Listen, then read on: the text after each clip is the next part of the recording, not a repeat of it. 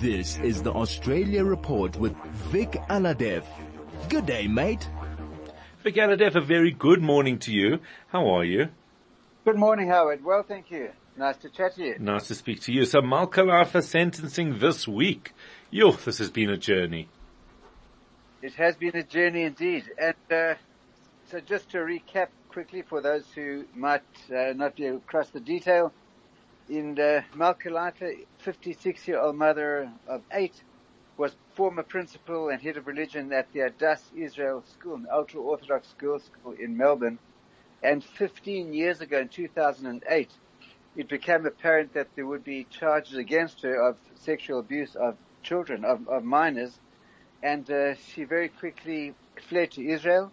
And after twelve years of extradition proceedings, twelve years, mm. in which, which she seriously opposed, she was returned to Australia, extradited back to Australia in January twenty twenty. And since then, she has been in prison, in a women's prison uh, in Melbourne.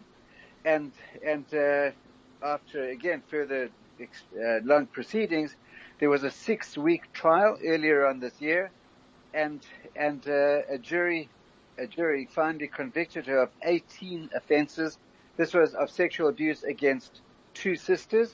She was acquitted of nine charges, including five relating to a third sister. And these three sisters uh, all come from Melbourne. And so convicted of eighteen offences against two sisters. On Thursday this week, so in other words, uh, after tomorrow, in forty-eight hours' time, she is due to be sentenced. And so... Uh, There's been no, it's, there's no knowledge of what that sentence will look like, other than the fact that the history in this country, when there are such horrendous mm, uh, mm. crimes and so many crimes, as in guilty of eighteen offences, it's the, the the history shows that it is likely to be a very serious, um, very serious sentence indeed. So, is, is there any indication as to what uh, we can expect? No, no, no, no specific indication other than from history from previous court cases. I would be very surprised if it's anything less than about fifteen years. But, but again, I might be totally wrong on that. But that's just from, from uh, previous court cases and, and sentences, et cetera, in where there have been abuse and sexual abuse against children, et cetera.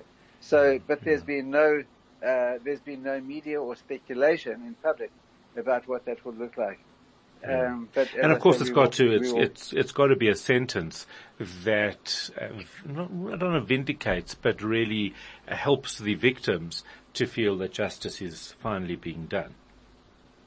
Indeed, and also, of course, sends a very important message about how society just this it's such a horrendous crime, and uh, and against children, um, that so it's got to send a very important message as well.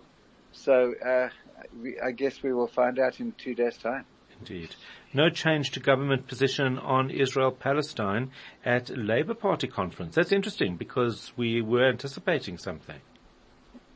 So, yes, that's right. We spoke about this last week. So at the end of last week, there was the National uh, Australian Labour Party conference, and the government is a Labour Party government. And the concern was was that was that there would be a timeline put on, a demand on the government for recognition of the state of Palestine. And and uh, the Jewish community, Jewish leadership have welcomed the outcome of this conference.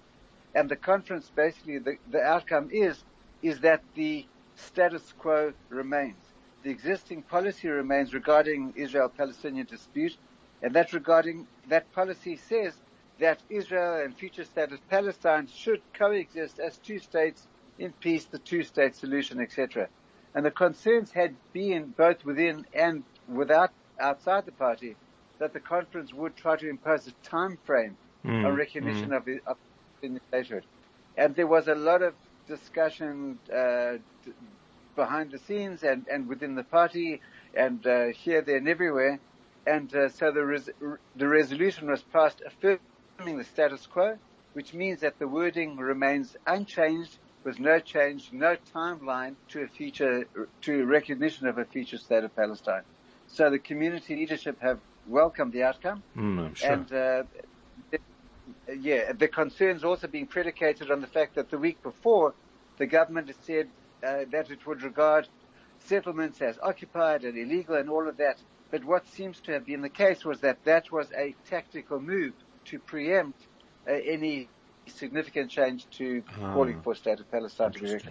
Very, very interesting. And uh, finally, a silver medal for Jewish Australian at the World Athletics Championship. I, this is a great story, and we've actually spoken about her before. Her name is Jemima Montag. Yes. She's represent is a twenty kilometer race walker. She uh, she's represented this country at the Olympics, came sixth at the last Olympics in Tokyo. She's she's a she's a granddaughter of a Holocaust survivor, an Auschwitz survivor no less, and uh, she carries on her wrist when she races a silver bracelet which was part of her grandmother's uh, a necklace which was owned by her grandmother. So her background, her grandmother is very, her late grandmother is very close to her, and uh, she came second in, this, in the World Athletics Championships uh, just just uh, two days ago. Um, representing this country. So great outcome, and um, and she uh, continues to be representing this country and doing so, um, you know, very proudly. Amazing, really incredible that uh, that uh, Jewish South Africans are doing very, very well in the area of sport. And when you see her as well, by the yeah. way, she's she's a tiny little person. Really, and yet there she with short legs. She's, then she's. With pretty, I, I don't know her actual height, but when you see photographs of her and photographs of her uh, crossing the finish line, she's a small person, and yet she, and as I say, World Athletics Championship, she came second. Unbelievable. In the twenty kilometer race. She's twenty-five years old, and uh, and oh sorry, twenty, twenty-one years old, mm-hmm. and um, yeah, so just a fabulous representative of this country and indeed of the uh, Jewish community. Amazing, yeah. We always imagine athletes, especially, uh, you know, these uh, walkers, you would think would have long legs. They come from Bryanston. Um, no, it's true, Makundi. You know, I don't, I don't expect somebody with short legs from Glen Hazel, you know, the Australian version of it. I definitely don't. Uh, it is about to go seven o'clock. Vic Alhadeff, thank you as always. Vic is a former C E O of the New South Wales Jewish Board of Deputies. We chat to him every Tuesday at this time.